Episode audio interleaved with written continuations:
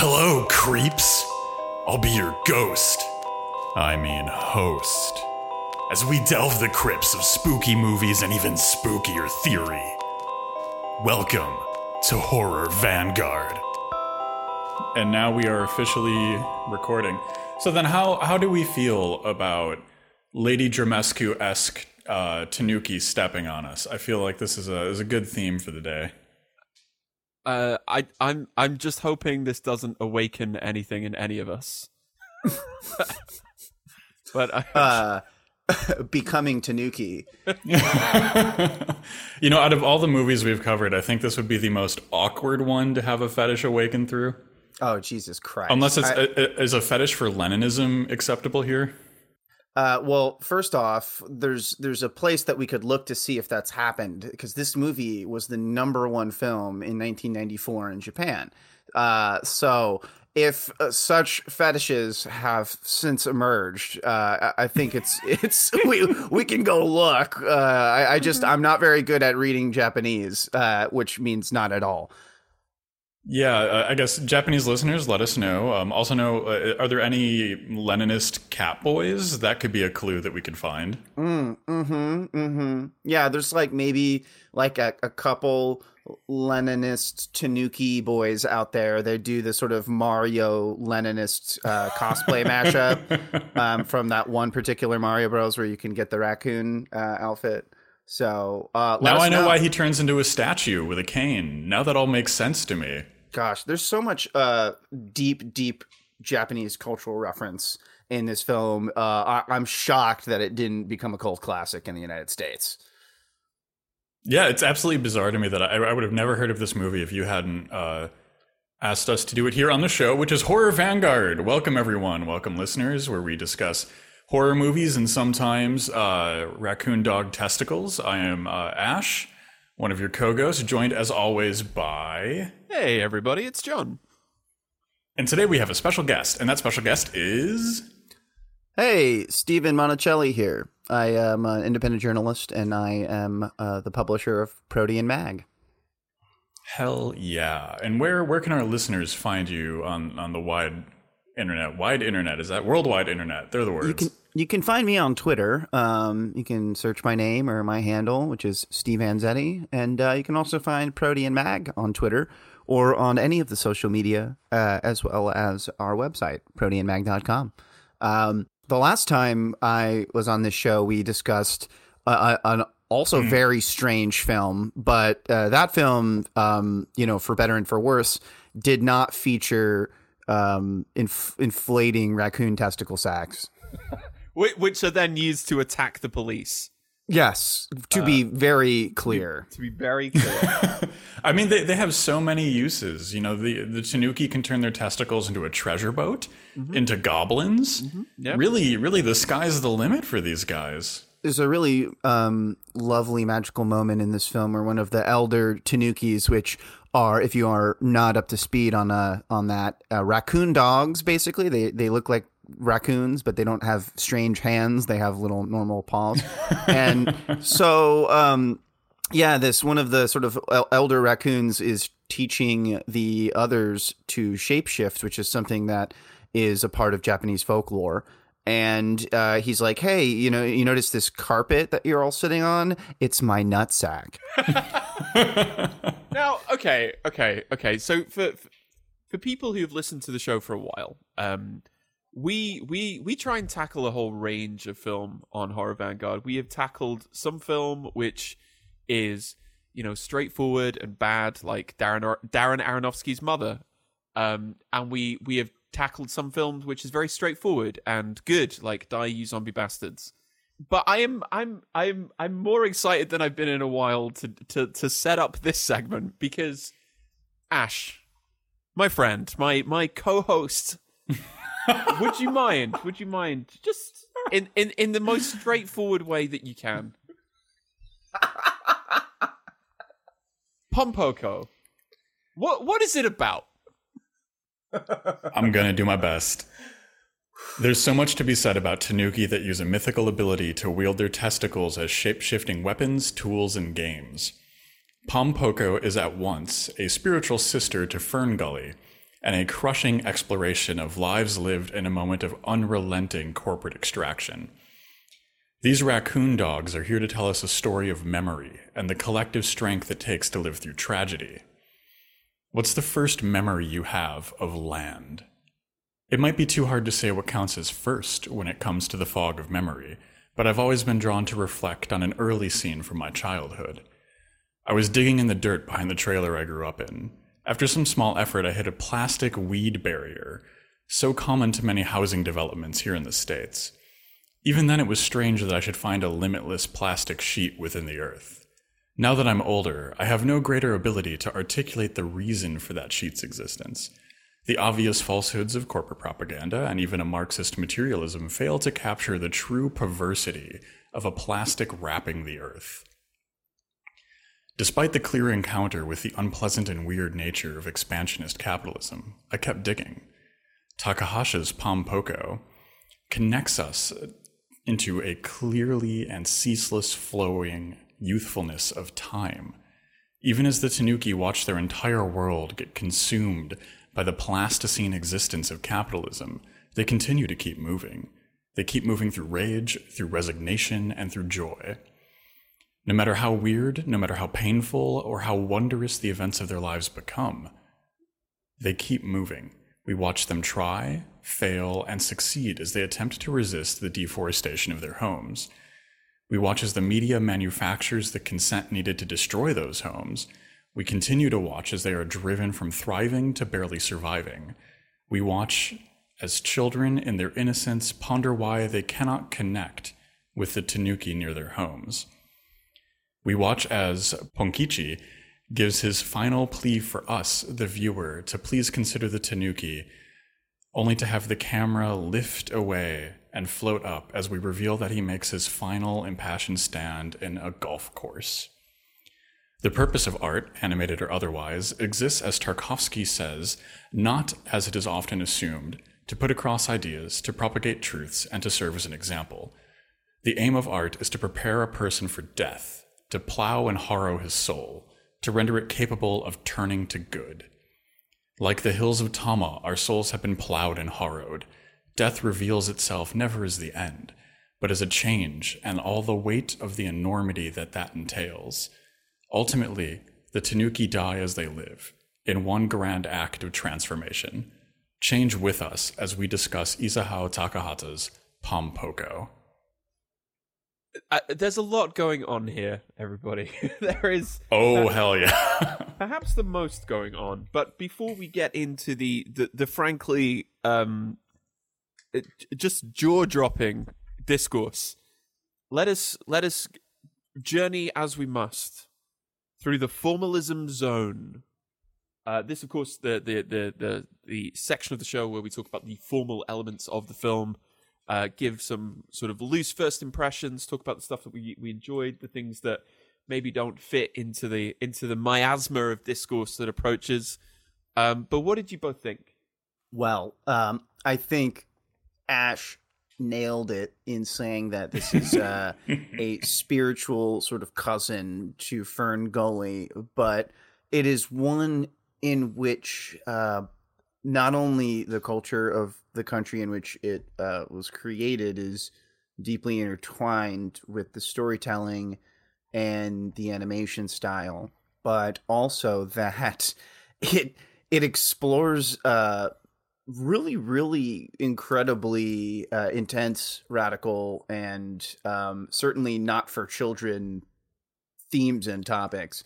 Um, straight up eco terrorism and uh, lots of discussion of testicles.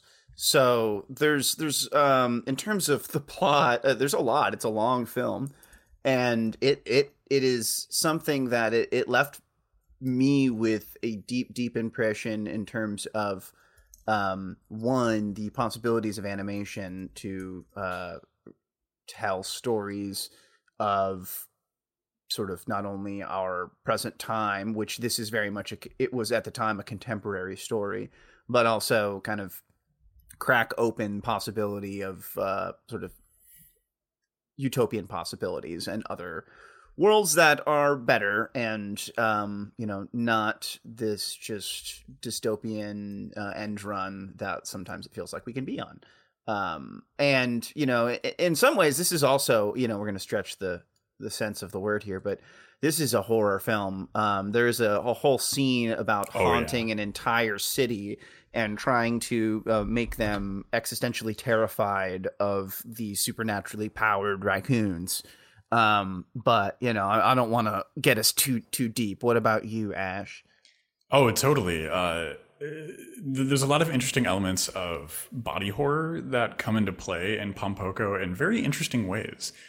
Like this is this is like a kids equivalent of body horror. The way that the Tanukis not only wield testicles so specifically, I, I, found to be striking in like an abject and horror sense. Like it's very it's very gothic in a weird way uh, uh, because like culturally speaking, especially here in the United States, like vague vague references to like your balls or whatever like are are acceptable, but like a serious discussion of like the testicle is a part of the body, right? The scrotum in general, eh, that's weird, you know.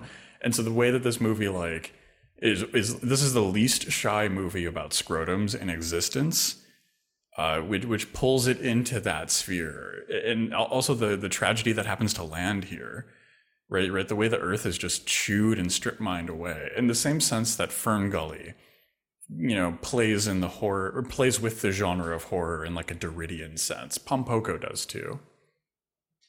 I think that's right, and you know, there's a really interesting article that I came across while just reading up after the fact on this film after having watched it twice. Um, and there's this uh, sort of discussion of their quote plasmatic bodies, um, mm-hmm. which you know, in I guess in film theory of uh, particularly theories of animation, um, this idea of you know these carnival esque and often even grotesque um, metamorphoses and changes that uh, their bodies can undertake um, and then that you know being mixed in with the reality in Japan in terms of their uh, historic folklore, um, the representations of these Japanese uh, tanukis, you know, these raccoon dogs and their gigantic testicles. That's something that they didn't make up for this film. You know, they're basically they're just they you know they did a lot of actually really fun satirical repurposing of Japanese culture in this film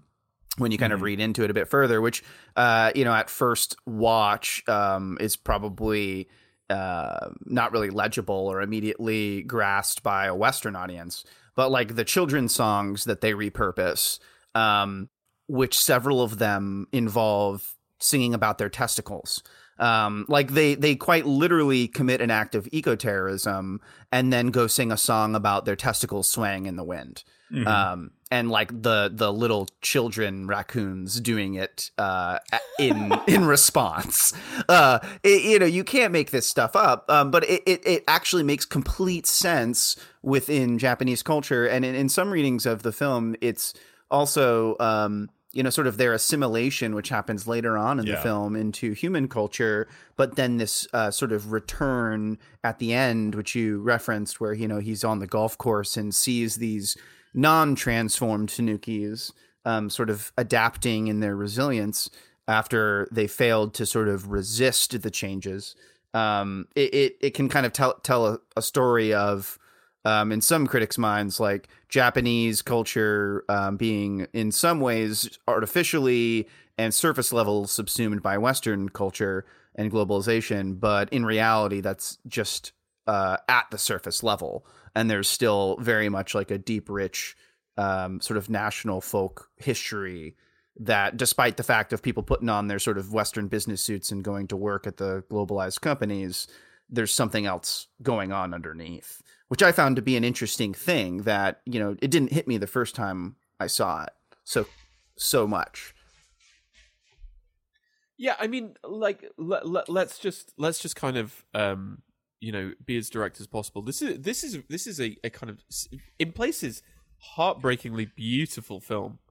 Um, mm-hmm. like the the animation art is just gorgeous. I think the ending is um is sad and uh, it's sorrowful in a way that I would struggle to think a lot of other children's films would have the courage to be. Um, Mm. and and uh, and I think melancholic, and I, I I use that in the kind of the same sense as someone like Walter Benjamin would use it. It's a, it is a melancholic ending, um, Hmm.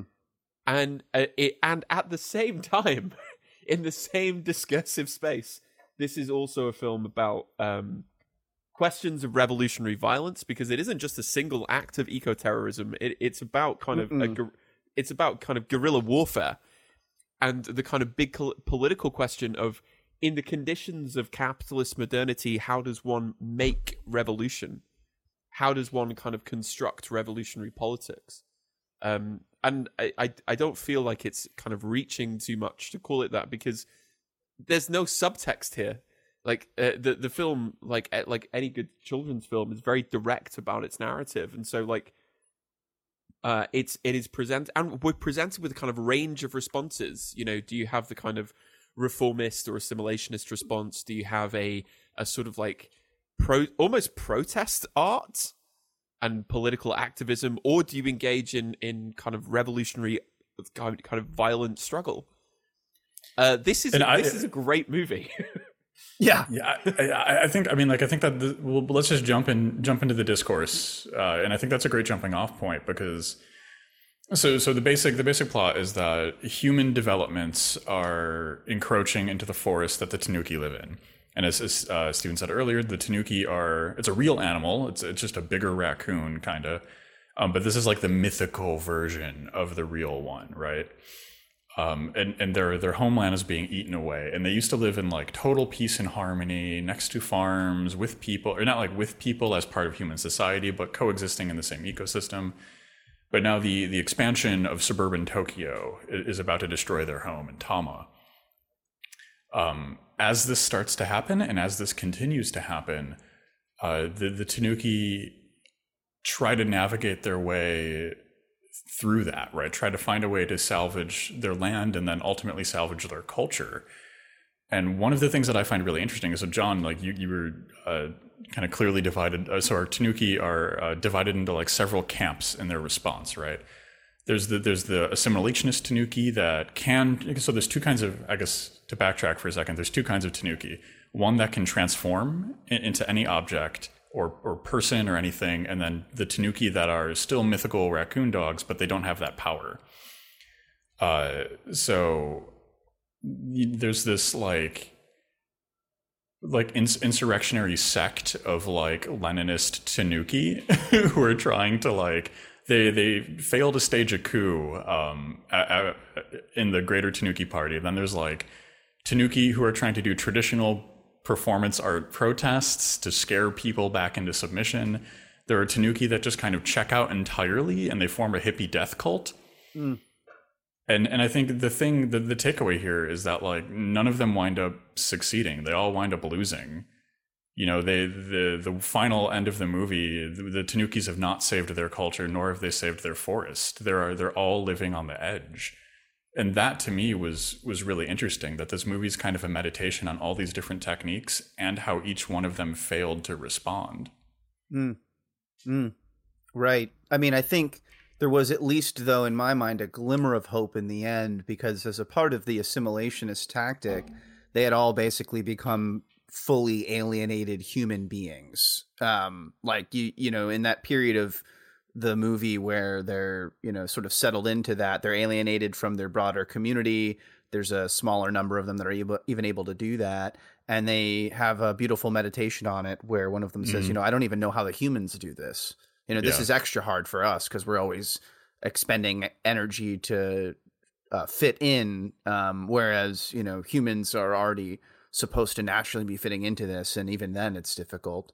Uh, and and in the end, they at least are able to sort of return to some sense of community um, and communal struggle, which is a theme that um, is definitely throughout the film of you know what um, sort of forces um, and events will bring them together as opposed to break them apart into these factions that whenever they eventually are sort of broken into these factions their sort of their demise is even um, more guaranteed or accelerated. Um, they they you know they they lose the strength that they had in solidarity. But but the the the thing is, this isn't final because I think there's there's a really interesting moment towards the end of the film where uh, one of the Tanuki returns after a long time traveling, looking for lost masters of transformation, uh, and they come back and they see how much has been lost, um, and they say, "I didn't, you know." Humans can't do this. How how did humans manage to transform everything? Only we can do that. Mhm. So so really, there's this kind of di- there's this kind of dialectical relationship that's that's that's interposed, right? So they go, oh, these humans were really Tanuki all along. They were just bigger than us, and they're they- you know they're these old smelly uh, Tanuki who've changed the world. But really, the inverse is true, which is that form d- dictates function, right? So they take on the functions of the human, and as you said, right, right at the end, they've become part of the not not simply a kind of isolationist um, kind of protectionist revolution, but they've become embedded in a in class society itself. And Yeah. and- yeah, and and they are juxtaposed with the at least in Japanese culture the uh, fox creatures, which are Mhm. um, you know almost doing that uh, willingly with the idea that they can pull a fast one on the humans. Yeah, if Whereas you can't if you can't beat them, join them. Yeah, and whereas the Tanuki sort of represent this sociable, um, sort of optimistic, good-hearted. You know, they're almost too silly and enjoy partying um, too much to even be malicious. Yeah. Um, that's Mhm. something that they continue to do throughout the film. Is you know, in their ability to transform. I love how the artists um, will depict them in three different styles depending on the context. There's the Yep. um, very accurate depiction of what they actually look like. There's the anthropomorphized version, and then there's this sort of fuzzy, warm uh, anime or rather manga style, uh, which they're actually referencing a specific artist when they do that um, to sort of show them in these moments of whimsy um, and their sort of good-hearted uh, embeddedness in their in their place um, is so much a part of who they are. But um i think you know getting to your where we started back to where we started john like uh, the um the the split between them in terms of their tactics is where a, a ton of that action in the film happens and there's so much probably to be learned from that um because like the the for a bit it seems like the eco-terrorism is working uh, but then they run up against the reality that there are just too many humans participating in this system that they could just replace the workers every time they scare them away. Gosh. Yeah, and that th- that part I think is really interesting too. So like, yeah, the the first techniques that the Tanuki try to scare the humans away is they they start destroying uh, the the literal machinery of this expansionist capitalistic force coming out of Tokyo. They destroy the bulldozers and the building equipment. Um, Oh yeah, and, they the- murder and- three three people. Yeah, three and, people and die. the workers. Yeah, Yeah, and and they they they have a ceremony to like honor them, but then like one of them starts laughing during the Yeah. ceremony, and then they just start partying because they're like, "Fuck yeah, we won!" um, it's very they uh, the they I have the the song they sing right here after they do that. They kill those three people after they roll this vehicle off a cliff, um, and they say, you know, Tanuki's testicles, even on a windless day, back and forth, they sway, sway, sway. The Tanuki cubs looked on. All together now, they sway, sway, sway.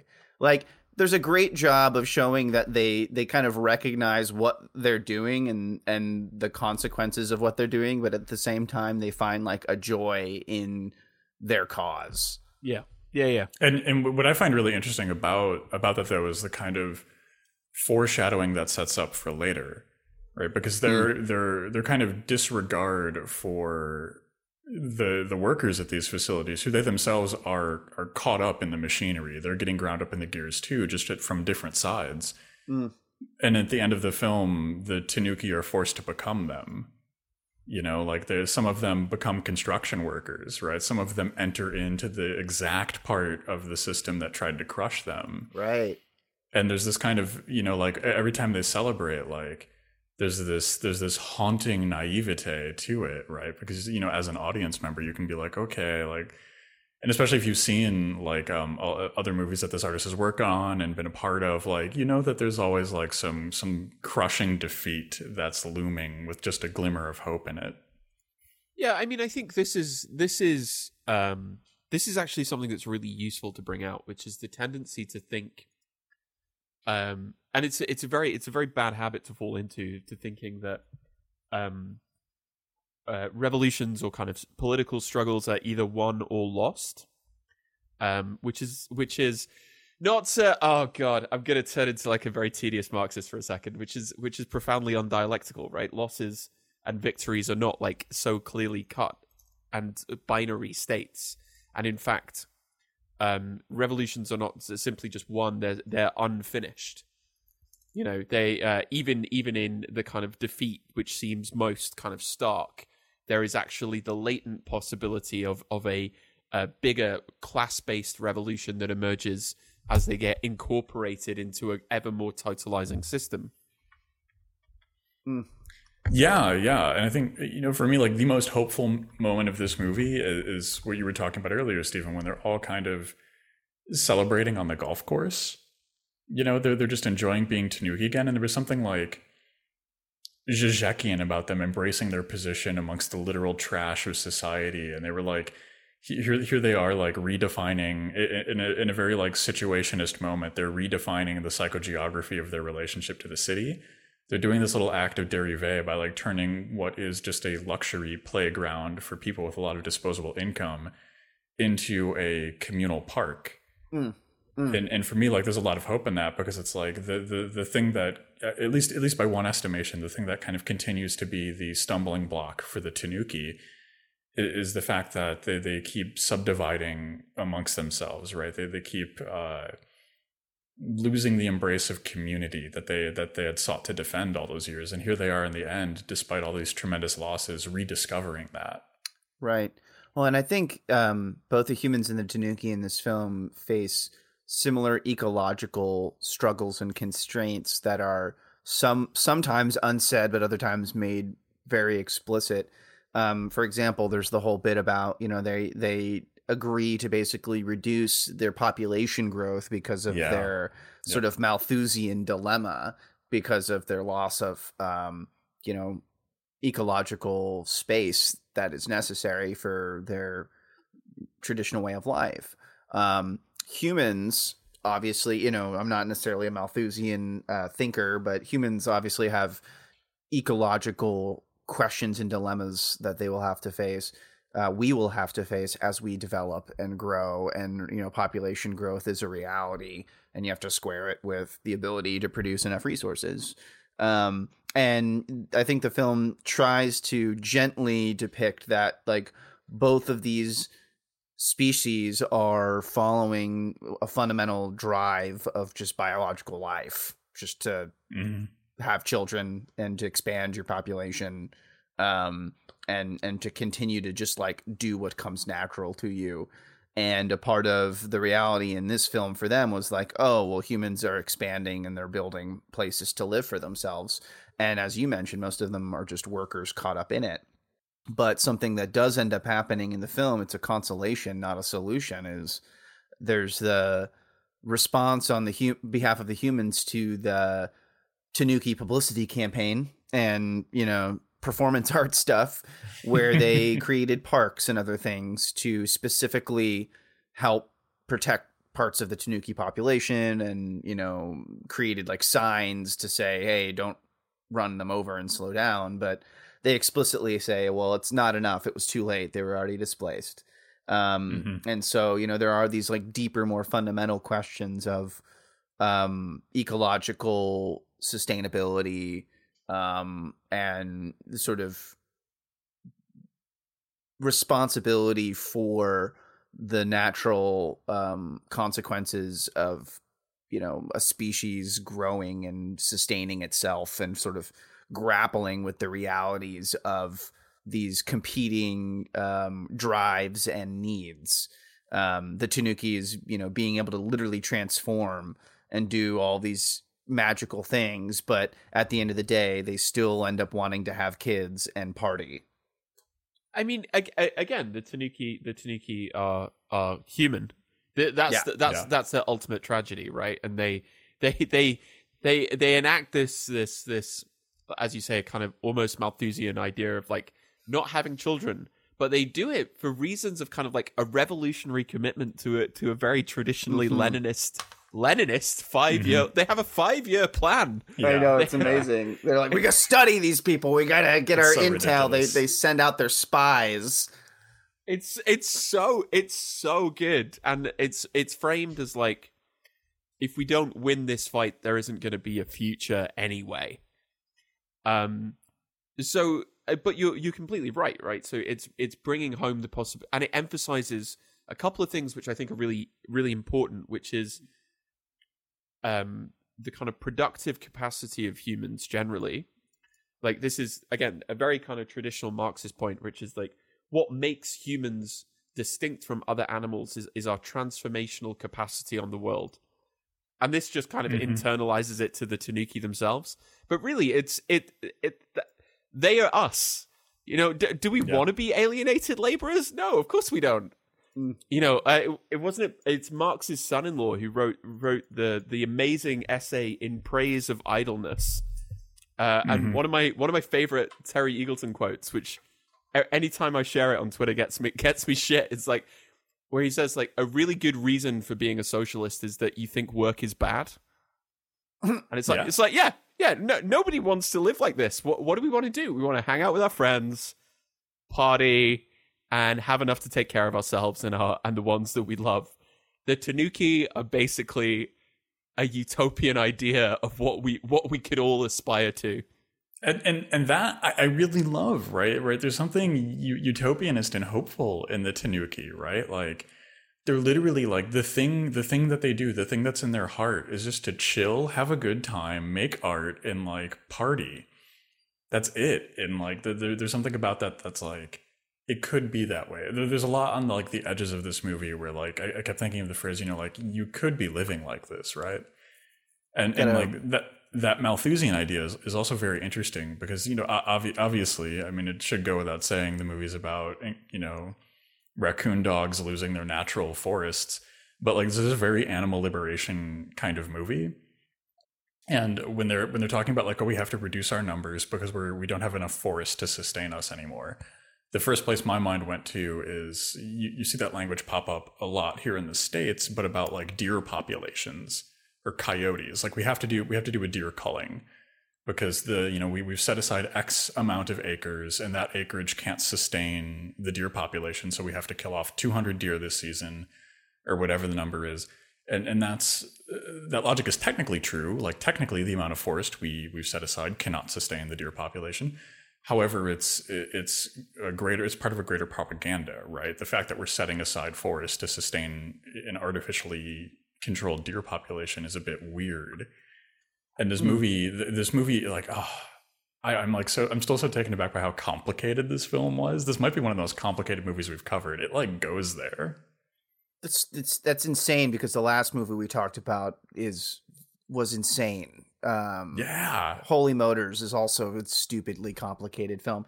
But I think, yeah, there's another element of hopefulness to the Tanukis and raccoons in general, regardless of which uh, continental variety they are, because um, they truly are this like master adaptation expert species that can live wherever, eat anything.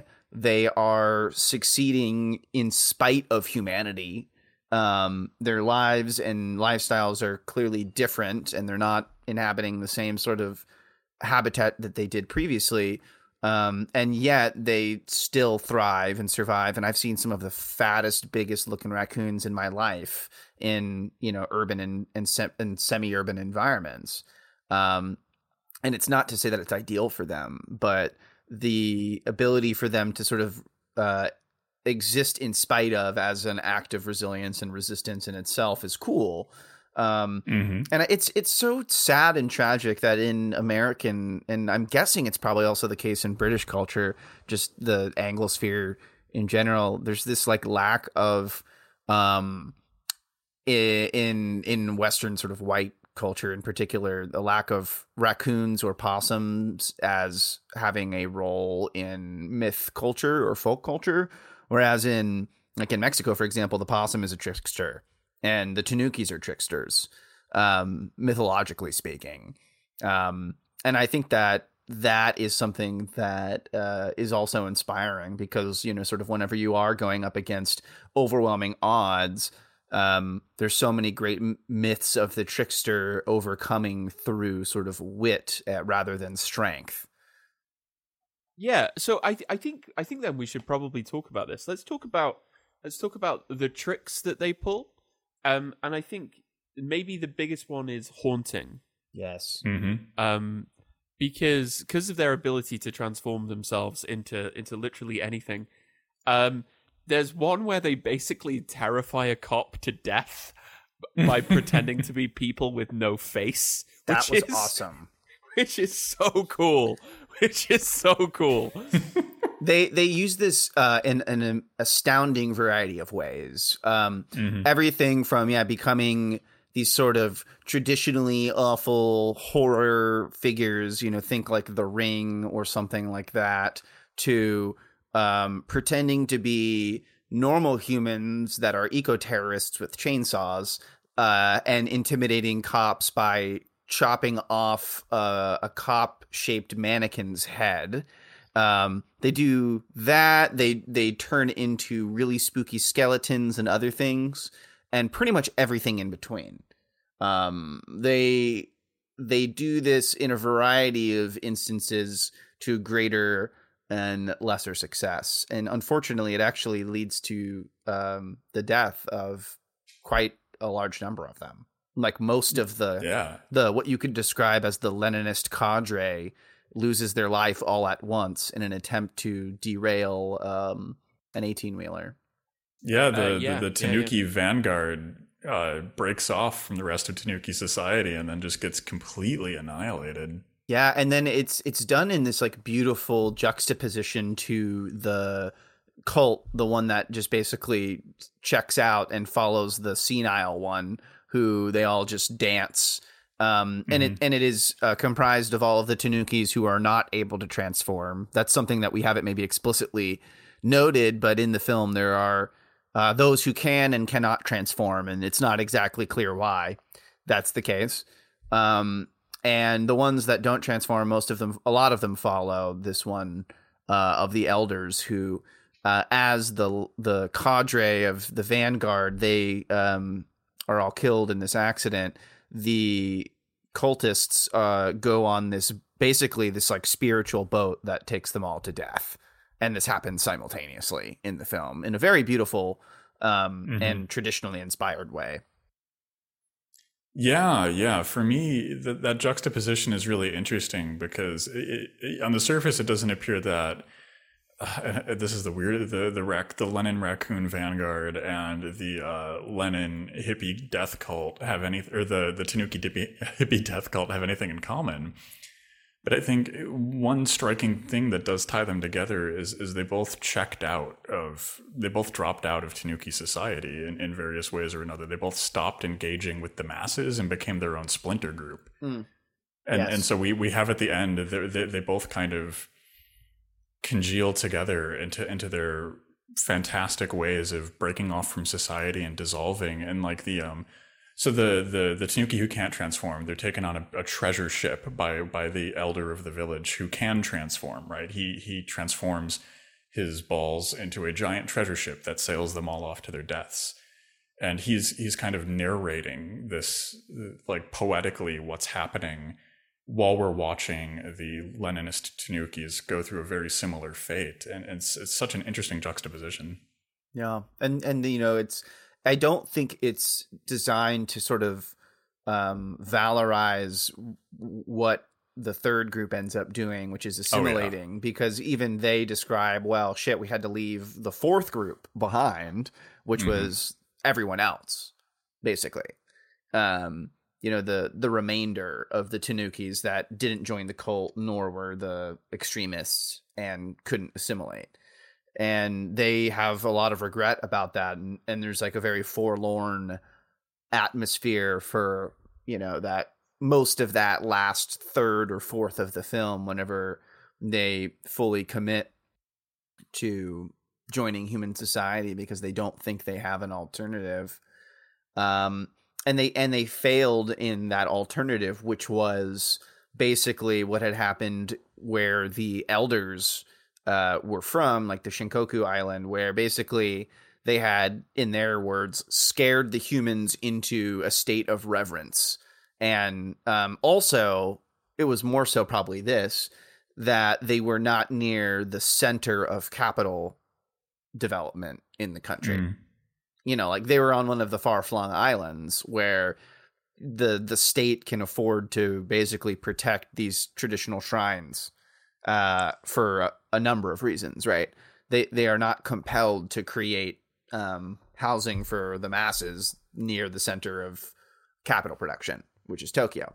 Um, so you know they they didn't have that ability to replicate what had happened in other parts of uh, of the island, and then each of those elders basically ended up taking part in one of the splinter groups, except for the first one, who he died um, Mhm.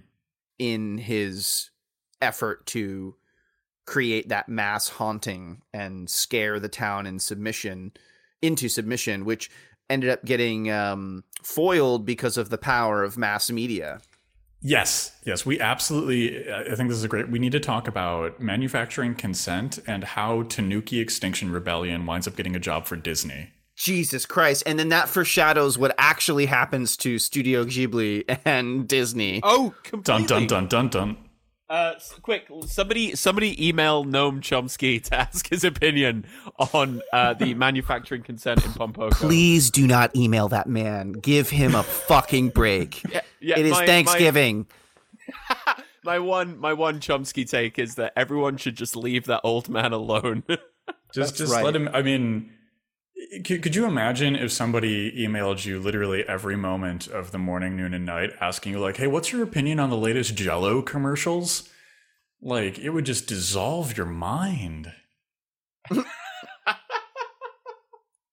um, but no, this is exactly what happens, right? There is, there is, um, a, a con- concerted effort to uh, dispel the reality of a given political situation, um, and because um, the Tanuki have to act anonymously, the movement is very co-optable by by a media apparatus that wants to kind of nullify the political valence of what they're doing. Um, except for except for the one independent journalist who really wants to get an interview with the raccoons, um, who we should all follow on Twitter and subscribe to their Patreon. Vibe. Hell yeah. Yeah, that that I think it was really fascinating. That that effort to go public came too late, perhaps because they had um, miscalculated what the hu- human response would be to revealing themselves. They had this idea that if they revealed themselves, they would be eradicated, yeah, absolutely. which you know didn't turn out to be the case. Uh, I mean, fuck. If raccoons started talking to me, first I'd make sure that I didn't accidentally mix up some stuff, and then secondly, um, if it kept happening, I'd be like on board with it. I would. I mean, most of my Instagram discovery page is raccoons anyway. So, um, yeah, I, I, I think it was you know unfortunate sort of mis um, judgment on their their end in the film in terms of you know what that would be because it did come too late because it it did seem in a way if you kind of really think about what ended up having a, a long-standing impact in their favor it was them trying to bridge a gap and have a conversation. Mm-hmm. And what one thing that I think is worth pointing out is that we're recording this episode on Thanksgiving, and this is a movie that's in in no small part about colonialism. yep And and I think especially like watching that as someone living on stolen Native American man land here in the United States, it's like eh, the the weight of what's going on in this film, the fact that colonialism happens in layers and capitalist extraction happens in layers, and and the media like so so the Tanuki do like like this huge goblin parade through the streets, right? At, at the at the advisement of the Tanuki from a more rural community. And it's supposed to it's it's like a bunch of traditional like Japanese spirits and ghosts and goblins and like it's supposed to spook people, but all these all these big city kids are like wow, mommy, look at that. And like it scares a, it scares a couple old people, but the majority of people are like, "Whoa, isn't that crazy?" And then it just gets instantly sucked into the media machine. And then the owner of a in uh, progress amusement park lays claim to it as a publicity stunt. Um, and everybody's like, "Oh yeah," because to actually explain it would have been a little more difficult, and so they all just kind of move on. Um, and you know, in terms of the colonialism aspect of it, there is one part which is a bit tragic in that when they have some initial early on success in running these humans off, they have a conversation about how maybe we should just leave a few of them so we can still eat their hamburgers. Yeah, yeah. They they go, oh, if there's no humans, there won't be any like uh, uh, there won't be any tempura. There won't be any burgers. Yeah, because like, they have a real- scene where they eat burgers. They have a scene where, like, Yep. they're th- as a part of their five year plan of learning and studying human culture, they get a television and they all get addicted to watching TV, and then they have to like make a rule about not watching TV, and then someone breaks it, and then they also eat a bunch of hamburgers and get addicted to hamburgers. Um, it's incredible stuff. Like, it really is how that plays out um like i'm amazed that they just didn't also get addicted to like sake or something but i guess that's because in traditional japanese culture there are these statues of the raccoon tanukis with their big balls holding barrels of sake uh, i guess that would have just been in character for them Uh, I, I, and it's it's it's it's sort of like the, there's there's a kind of bigger question here, which is like, do we really do you do you really want do you really want um revolution? Do you really want a kind of genuine systemic change? Um, there's this there's this amazing uh conversation with the the the theorist Michael Hardt, who did a lot of work with Ant, uh, Antonio Negri, and Hardt says um says this. I remember I remember a certain point in the writing process, maybe a paragraph where Tony and I wrote that revolution is really only for monsters. And what we meant was that it's not as if you should imagine revolution as creating that society where you're finally going to feel at home. Some people might wish for that, but that's not revolution. It has to be the transformation of society so that you, as you were, can no longer live, so that you have to become something different in order to live it.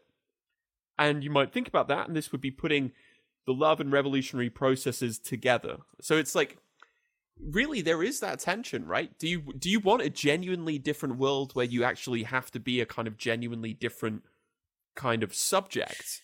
Because when they're faced with that question, a lot of them go, "Yeah, but uh, what about what about the McDonald's burgers though? Because those are really good." hmm hmm yeah they they weren't really uh prepared to grapple with that whenever the question came to them which you know i guess you don't really control when that happens Yeah, this movie is definitely speaking to po- political movement through a very specific historical context, right?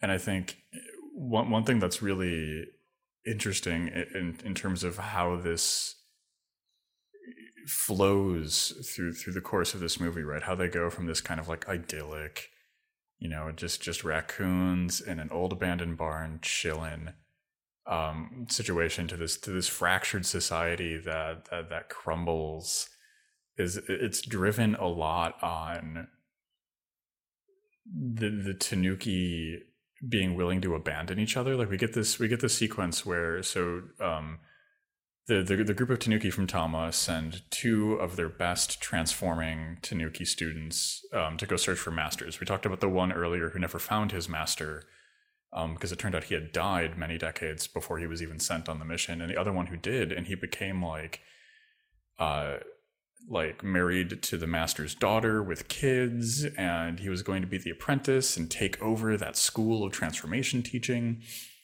And in the end he's like begging the master to let him go back home with him and, and he's like well you know you wouldn't be too much of a transformation master if you abandoned your community now would you?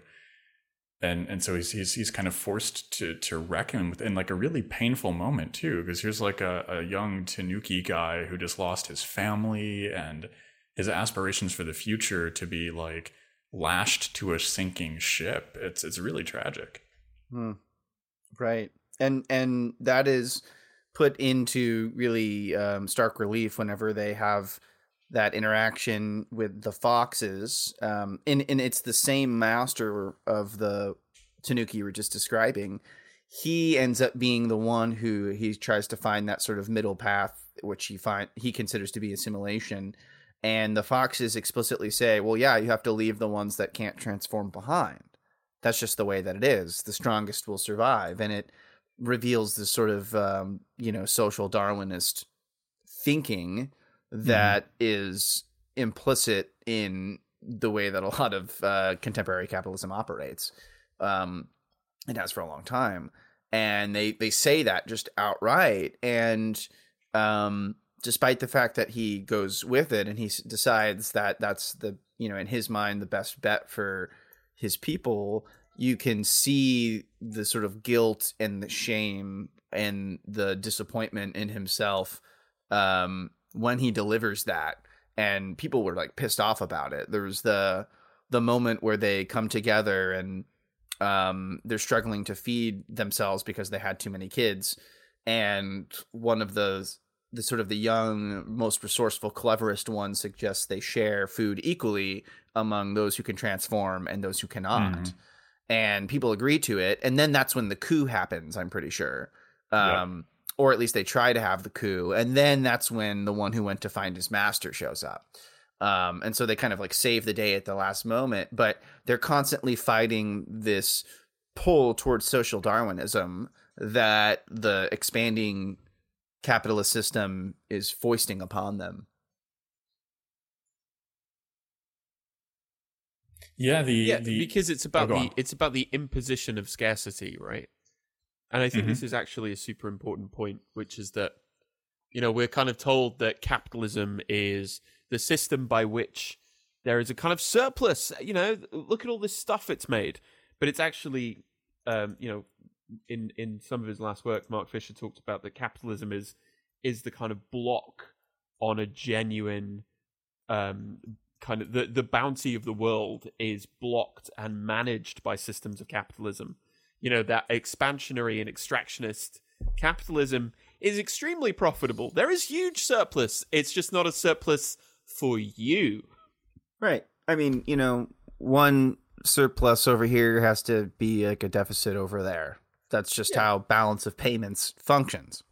And I mean, there's there's just no such idea as uh, surplus beyond the idea of well, you know, there's more than what we're giving out or distributing, or there is something to be sort of lopped off the top and held elsewhere from the productive process. And yeah, like the, the imposition of scarcity is absolutely a part of that. So should we talk about the foxes then? Mm. Yeah. I mean, culturally, in um, Japanese folklore, foxes, they also have like another name. It's like kitsune or something. I'm probably pronouncing it wrong. I'm not uh, much of a weeb. And um, they are seen as a bit more malicious and uh, a bit more sort of conniving and dishonest. The the trickster mentality is different than like the sinister um, sort of thief or um, con man, you could say. There's like a difference. And whereas the Tanukis are the tricksters, the foxes in this film are very much sort of the con men, and they run these sort of schemes that um, clearly have put them in this sort of upper middle class part of uh, human society when we find them in the film. And they actually play a central role in the assimilation of the Tanuki by basically being a broker between um, the humans that own the amusement park that uh, laid claim to the Tanukis, uh, you know, haunting tricks, and then uh, the Tanukis themselves, who the foxes basically say, "Hey, you know, we'll help you keep your identity hidden from the humans."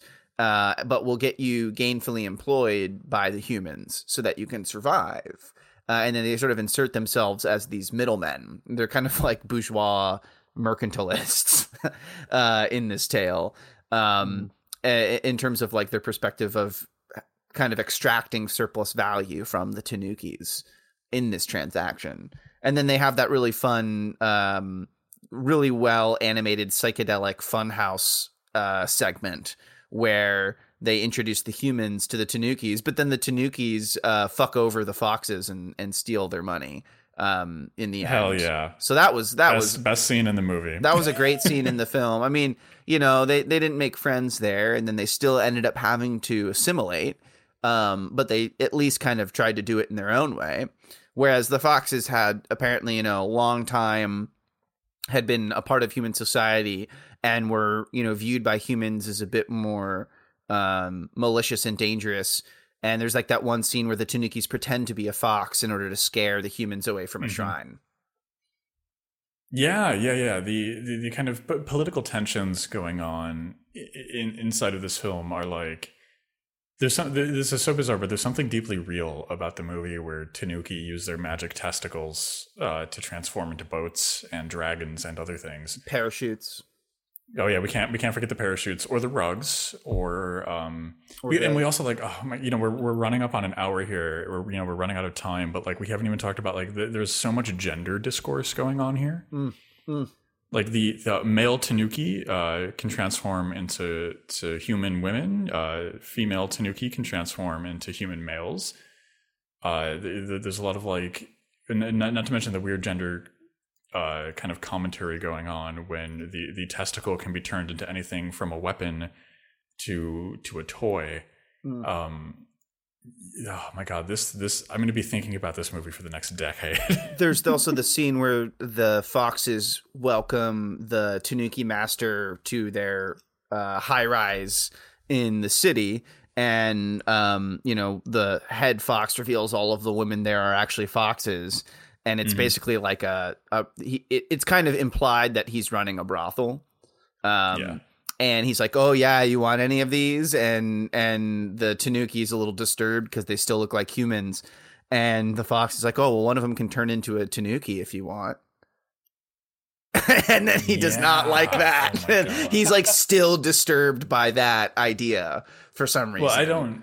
I don't know. I mean, like, I don't know this for sure, but do foxes eat raccoon dogs? Like, are they predators of them? Because I picked up like Ooh, that's because in, in that question. sequence like there's this implied threat like he's surrounded by foxes and and sure they look like you know attractive women but they're they're transforming they're doing a trick they're still predatory animals you know so i was like okay is he like is is this like a bit more coercion because he does end up betraying the uh, kitsune fox dude in the end when he steals all of walt disney's money You know, I don't know. I'm not sure if they are uh, hunted by foxes because they're kind of related to foxes and are not of dissimilar size. Um, but that that that w- there was definitely sort of like this interspecies tension and um, a lack of trust between them. Um, because uh, yeah, there's one other species I'm forgetting which one it is in Japanese culture that can also transform. Um, they they go into this in the movie, but oh it was cats Cats. but they're the worst at it Mhm. yes, According yeah, according yeah. to the movie, cats are bad at turning into people and or drum sets. oh my gosh, Uh, there's there's so much to take away from this film. There's there's a lot of really good stuff. Uh, I love the moment where the young idealist uh, Tanuki, uh, I think it's Sokoichi or something. He's the some of the Mhm. cleverest of them all. He's giving this very impassionate, like impassioned leftist sort of speech of like, we're gonna commit ourselves to this and we're gonna make it through the year. We're not gonna have kids and we're gonna hang on. We're gonna fight back against the humans. And then literally at the end of the speech, they like get down to it and and Yeah. and then they have their own kid. They have four of their own kids. Um, Mhm. they're they're such like deeply uh, human characters. There's there's no real clear cut protagonists or antagonists, but um, you know the the antagonist of the film in this is like you know just unchecked development basically uh unchecked totally. you know sort of invasive species spread that uh puts ecological uh sustainability you know um at risk Yeah, and I think that's one of the most complicated takeaways for this movie for me is that there's no there are no clear-cut protagonists amongst the Tanuki. There are several competing ideologies and a bunch of persons. And there's something deeply real about that, right? Because just like what you said, the the antagonist is the system, right? It's this systemic force that they're up against. Everyone else is a protagonist, whether you disagree or agree with the particular strategies they're using to try and save themselves from what's going on. Yeah, and it makes it makes the kind of invaluable point that any sort of any sort of struggle that adopts a singular set of tactics is bound to find itself nullified really quickly and really easily. Mm. Uh, and uh, you know, and to, to kind of link this back to the to the eco terrorism angle, this is precisely Andreas Malm's point in how to blow up a pipeline. Right. the The point is not that we should uh, at all valorize or kind of make make a fetish out of direct action, Mhm. but simply excluding a multiplicity of tactics to to face any particular political problem or political struggle simply because those who are not involved in the struggle will disapprove of it is uh, is a way of kind of nullifying the struggle before it really gets off the ground. right So uh, and and this is something that this film is really really good at exploring. Yeah. And i think it also you know touches on the deep deep importance of understanding what you're really up against you know the tanukis had perhaps a flawed understanding of um, both what their human sort of opponents were willing and were not willing to do or accept. And um, the sort of the scope and scale of the thing that they were up against like you know derailing scaring off a few workers and and and basically you know uh, sabotaging a, a handful of trucks and other things like that it stops progress for a bit. But um, once they were sort of down that path they perhaps did not have a full understanding of how much it would actually take to stop a massive development project that was willing to carve out both sides of a mountain um, you know it, Yeah, Yeah. precisely. you can't take precisely. that Definitely. lightly. You cannot take that lightly. So, do we have any do we have any final thoughts before we set up Andreas Oh. Malm's Pompoko 2 Fast and the Furious? Oh, oh, oh. Uh, uh, uh, raccoon pouch boogaloo. Um, we have to comment on how if you're going to watch this film, it is um, highly recommended that you watch this with uh, subtitles in English and the Japanese. mandatory. Um, because the dub boulder uh, bowdlerizes this film um, in a number of ways that uh, does not do justice to it and makes the context of the film even less comprehensible for a Western audience because it was uh, distributed in the West by Disney. Um, Yes. So And- definitely, you know, you can watch it like HBO Max. You can watch it there. Just make sure that you switch it into Japanese with English subtitles. And, and just to, just to be clear, one of the big things that gets changed in the English dub is that they they're not testicles or balls anymore. Now they're raccoon pouches. Yeah, which is just confusing. They're not marsupials. Yeah. It's bullshit. That's bullshit. Raccoons have no pouch to speak of. Like in you know like the English subtitles, they were like raccoon balls, which which works really well with kind of the playful, childish nature of the raccoons. So yeah, one hundred percent. Yeah, definitely do that. And um I would say, you know, maybe look up a little bit of the mythology ahead of time if you want to be able to kind of get some of the context of why they are. They do a pretty good job of um you know, putting that into the film without it making too much uh so much exposition, but that's something that I would recommend because it is certainly not something that is immediately comprehensible to a Western audience. And what about you, Ash? Any any final thoughts? just explore the text of this film. It, it just just go into like this was made for children. And and just like just like another kids movie, I always talk about Fern Gully, like go go into it with like the open heart of a child. You know, like like you you need to approach this movie with the kind of earnesty that its targeted audience would have in order to not have like a jaded reaction to what's going on here because there's so much tragedy and hopefulness and just just desire to explore and to keep trying in this film that like you know even, in the end even when we're all eating out of the trash living you know on a golf course we still have each other we still have something there's still something to strive towards there's this kind of defeatist mentality that's really in vogue right now because of the just absolute terror we're facing with, with pen, pending and ongoing climate crises and I think Pompoko is offering us a way to live through that. What about you, John? Um, yeah, I would agree. I would agree. I think, uh, I think both of you are completely correct. It's probably worth knowing just a little bit, giving yourself a little bit of context, but also, um, I think it's it is it is a children's film, but it's also trying to do something deeply serious and and very oh, yeah. very real and um, I think that's I, as I said. I don't. I know of very very few other animators or animation uh, uh, production houses that would be this ambitious. Hmm. That would try and do something uh, of this kind of like um, uh, scale and scope, and also like emotional uh, complexity. Um, and and like you both, I think I'm going to be thinking about this one for a long time. Yeah.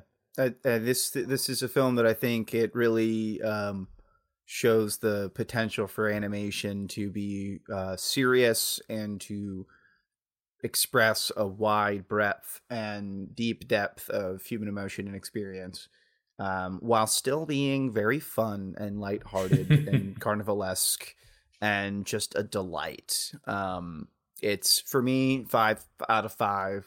No notes. Would watch it again. I, I give this two out of two for Tanuki testicles. Hey. Heyo. So uh, great! Oh my god, I love I love our conversation so much because of the weirdest movies with such good theory. Uh, and if our if our audience wants more of that, where can they where can they find you online? One more time.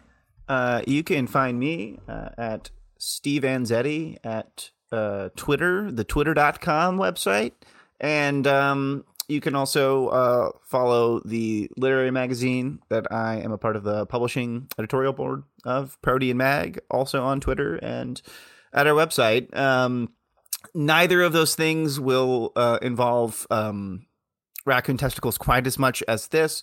Uh, but um, I do uh, occasionally shitpost on my main account. So, um, yeah, follow me there and um, check out Protean Mag if you like leftist literature and theory and uh, poetry and fiction and all that good stuff. I think no matter what political angle we're coming from, the one thing we can all agree on is that an ideal future has a non zero amount of raccoon testicles. That's right. That's right. uh, a utopia we can all believe in. Um, thank you so much, uh, Steve. Uh, please do check out Protean and all of the incredible work that they put out. Uh, thank you so much for listening to the show, and uh, stay spooky, everybody. We hope you've enjoyed the Dread Discourse. Until next week, stay spooky.